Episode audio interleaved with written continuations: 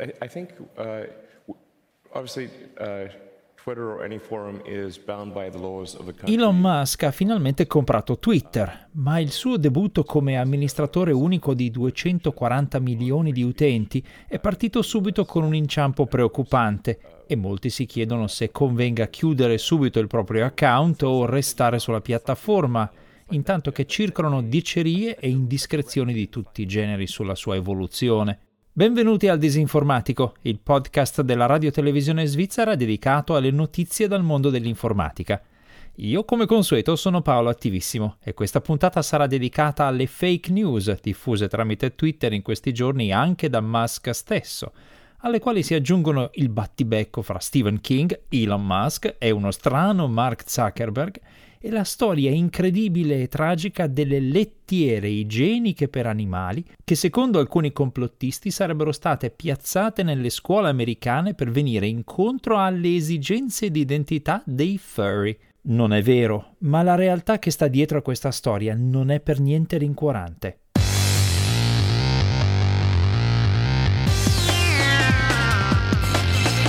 Il disinformatico.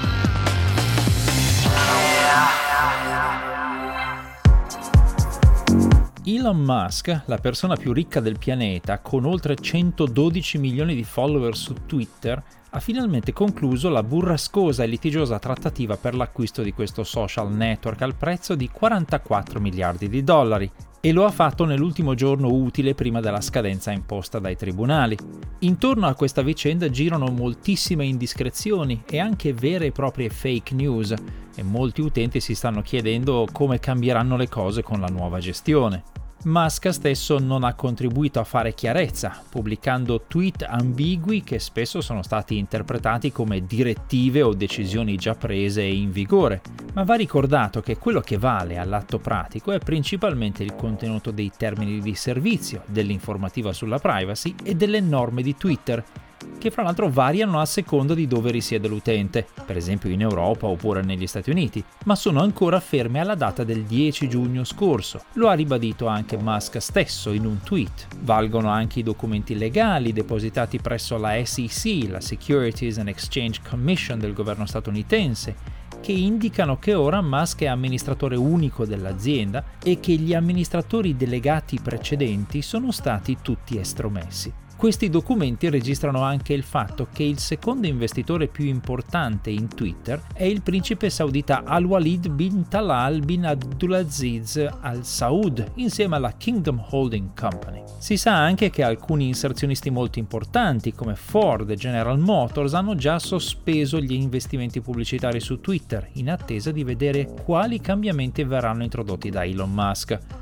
Molti addetti ai lavori infatti temono che le idee di Musk sulla libertà pressoché assoluta di opinione possano alterare le regole di moderazione di Twitter, che secondo Musk in passato ha censurato la libertà di espressione e quindi facilitare i disseminatori di odio e di propaganda politica. Ma al tempo stesso si sa che Musk ha incontrato il commissario europeo Thierry Breton per parlare della normativa Digital Services Act dell'Unione Europea. Questa normativa penalizza i social network se non rimuovono contenuti ritenuti illegali compresi quelli espliciti e le minacce di violenza, e dai loro colloqui è emersa una dichiarazione congiunta piuttosto rassicurante. Inoltre Musk ha pubblicato una lettera aperta agli inserzionisti, rassicurandoli che Twitter non diventerà un panorama infernale di tutti contro tutti.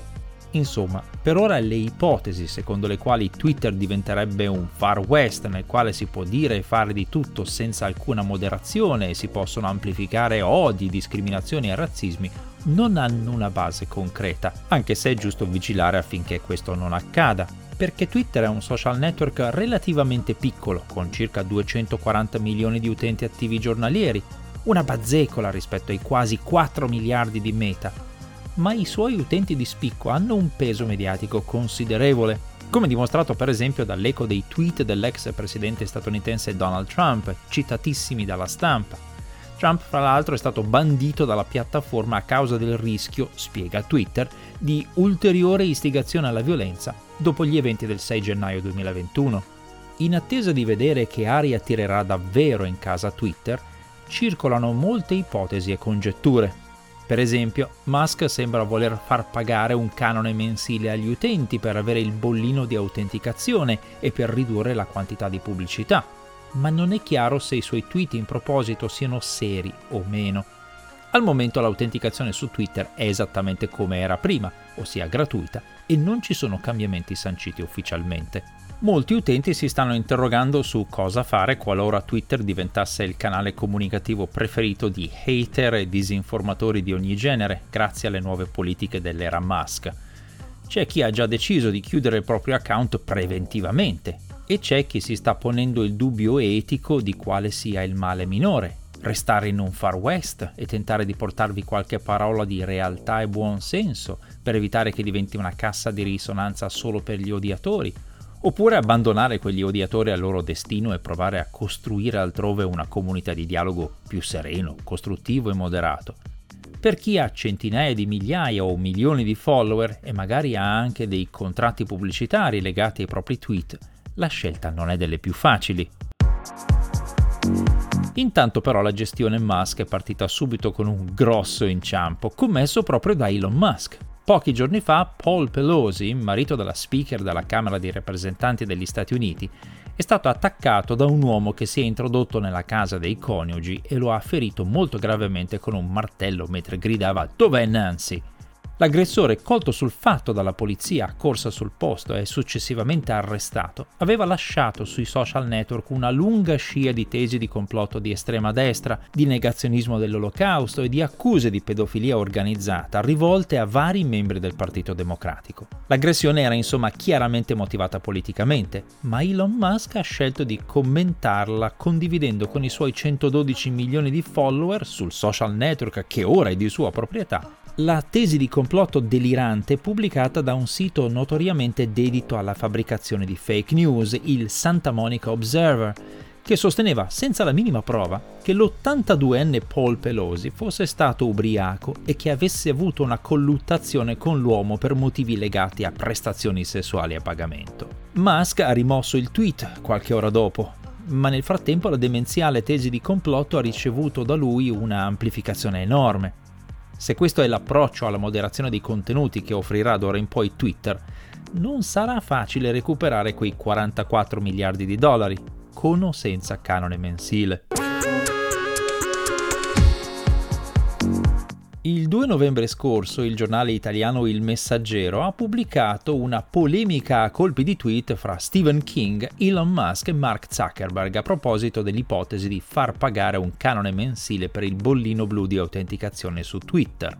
Il siparietto è surreale e divertente. Secondo la traduzione del messaggero, il celeberrimo autore horror Stephen King avrebbe scritto 20 dollari al mese per le mie spunte blu? Che si f***ano, mi dovrebbero pagare. Se fanno una cosa simile, vado via come Enron. Enron, per chi non se lo ricordasse, non è un personaggio del Signore degli Anelli, ma era una multinazionale statunitense del settore energetico, fallita clamorosamente e di colpo nel 2001 in seguito a un enorme scandalo contabile.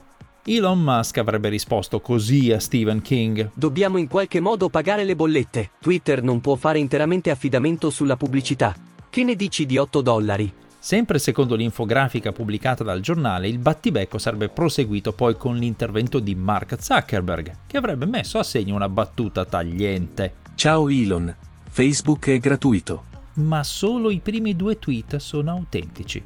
Il terzo, invece, è stato scritto da un account di un utente comune, privo di bollino, che il giornale ha disinvoltamente pubblicato spacciandolo per una vera risposta del CEO di Meta. L'utente comune scambiato per Zuckerberg è chiocciola di reddito, che ha semplicemente impostato il proprio account in modo che il suo nickname, ossia il nome in grassetto, sia Mark Zuckerberg e ha usato una foto di Zuckerberg come immagine del proprio profilo, ma ha il vero nome account, cioè di reddito, ben visibile e non ha appunto il bollino blu di autenticazione. Inoltre nella bio dell'utente è scritto chiaramente che si tratta di un account parodia, ma tutti questi avvisi sono stati ignorati. Come capita spesso, chi fa giornalismo si è fatto sedurre dalla fretta e dalla notizia ghiotta, non ha controllato e ha mandato in stampa. Ironicamente lo scivolone avviene proprio in un articolo nel quale si parla del bollino blu di autenticazione. L'errore del giornale non è il primo del suo genere ed è probabilmente la migliore dimostrazione della tesi che l'autenticazione che Elon Musk vorrebbe far pagare ai propri utenti viene ignorata molto facilmente, specialmente quando si vuole credere che un tweet sia autentico e quindi forse quel bollino vale meno di quello che molti pensano.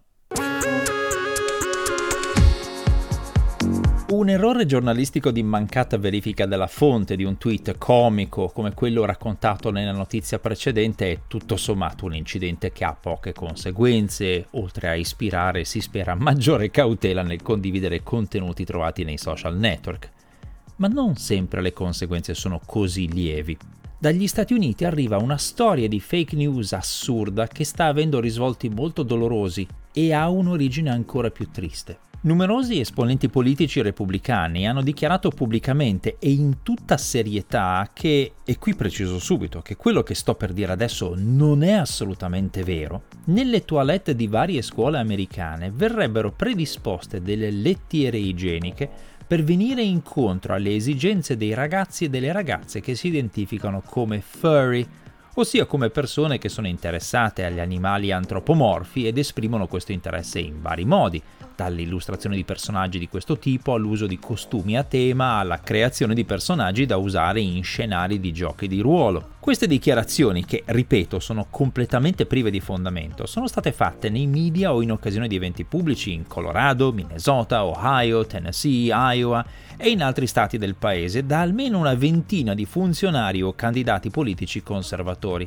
e spuntano regolarmente nelle riunioni dei consigli scolastici per bocca di genitori indignati, secondo una ricerca pubblicata dalla rete NBC. Tutti i distretti scolastici citati hanno smentito pubblicamente queste dichiarazioni, anche l'agenzia Reuters ha indagato sull'argomento, smentendolo completamente.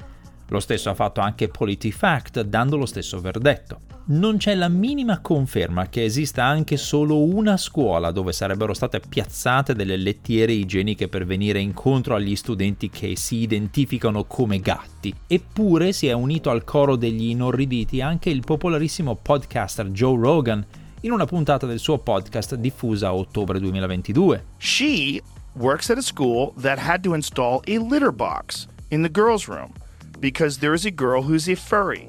L'idea che possano esistere delle lettiere igieniche nelle scuole per venire incontro a coloro che si identificano come animali dovrebbe essere di per sé talmente assurda e demenziale da essere scartata subito da qualunque persona di buon senso e si potrebbe far notare che neppure nei raduni dei furry viene predisposto qualcosa del genere. Sì, ho chiesto. Chissà perché mai, oltretutto, una persona che si medesima in un drago o in un rinoceronte dovrebbe aver bisogno di una lettiera, come se queste creature ne usassero una. Ma a buon senso fatti e ragionamenti non servono a nulla. La storia falsa continua a circolare. Su TikTok, per esempio, un video che ha ripetuto questa diceria ha accumulato oltre 3 milioni di visualizzazioni prima di essere rimosso. Vista così potrebbe sembrare una delle tante catene di Sant'Antonio che circolano da decenni, stupida, ridicola, imbarazzante per chi la condivide e dimostra di diffondere dicerie pazzesche senza verificarle. Ma in questo caso c'è un risvolto tutt'altro che frivolo. L'inchiesta della NBC documenta infatti che questa diceria viene diffusa da esponenti di una specifica area politica per dimostrare quelle che secondo loro sarebbero le conseguenze terribili della cosiddetta agenda LGBTQ, la loro argomentazione è che le lettiere nelle toilette fornite a chi si identifica come furry sarebbero il risultato folle di quella che loro considerano una pericolosa permissività intorno all'identità di genere. E quindi questa storia infondata viene usata per attaccare e denigrare le persone LGBTQ. È una tecnica classica del cospirazionismo e della propaganda. Si diffonde una falsità sensazionale e la si spaccia per vera e accertata, usandola come cuneo per ridicolizzare e far sembrare irragionevole la parte avversaria. Chi la diffonde la crede vera perché l'ha sentita da un'altra persona di cui si fida, come nelle classiche catene di Sant'Antonio, ma soprattutto perché ideologicamente vuole che sia vera. Una brutta storia, insomma, ma la cosa più triste è l'origine di questa falsità. Durante la sua inchiesta la NBC ha in effetti trovato un caso di un distretto scolastico, quello della contea di Jefferson in Colorado, che dal 2017 tiene a disposizione della sabbia per lettiere per gli studenti. Ma non nelle toilette, la conserva direttamente nelle aule. Questa sabbia, infatti, fa parte dei cosiddetti Go Bucket, un assortimento di risorse d'emergenza da usare se gli studenti e i docenti si trovano bloccati a lungo in un'aula durante una sparatoria, una delle tante che purtroppo insanguinano gli Stati Uniti. La strage della scuola superiore Columbine del 1999, nella quale due ragazzi uccisero con armi da fuoco 13 persone, avvenne in questo stesso distretto scolastico. Queste risorse includono anche materiale di pronto soccorso, una cartina della scuola, delle torce e delle salviettine igieniche. Da questa tragica necessità è nata la diceria delle toilette speciali per furry. E deve essere sconsolante per i giovani studenti vedere che i loro genitori si disperano per il pericolo immaginario delle lettiere e non fanno nulla per quello terribilmente reale e ricorrente delle stragi armate nelle scuole. Grazie per aver seguito questa puntata del Disinformatico, una produzione della RSI, Radio Televisione Svizzera. Questo podcast viene pubblicato ogni venerdì mattina presso www.rsi.ch slash il disinformatico, dove trovate anche tutte le puntate precedenti. Questa serie di podcast è disponibile anche su tutte le principali piattaforme podcast. Le voci sintetiche sono generate da play.ht. I testi integrali con i link e le fonti di riferimento sono pubblicati presso disinformatico.info. Se avete commenti, correzioni o segnalazioni, potete scrivermi una mail all'indirizzo paolo.attivissimo-rsi.ch. A presto!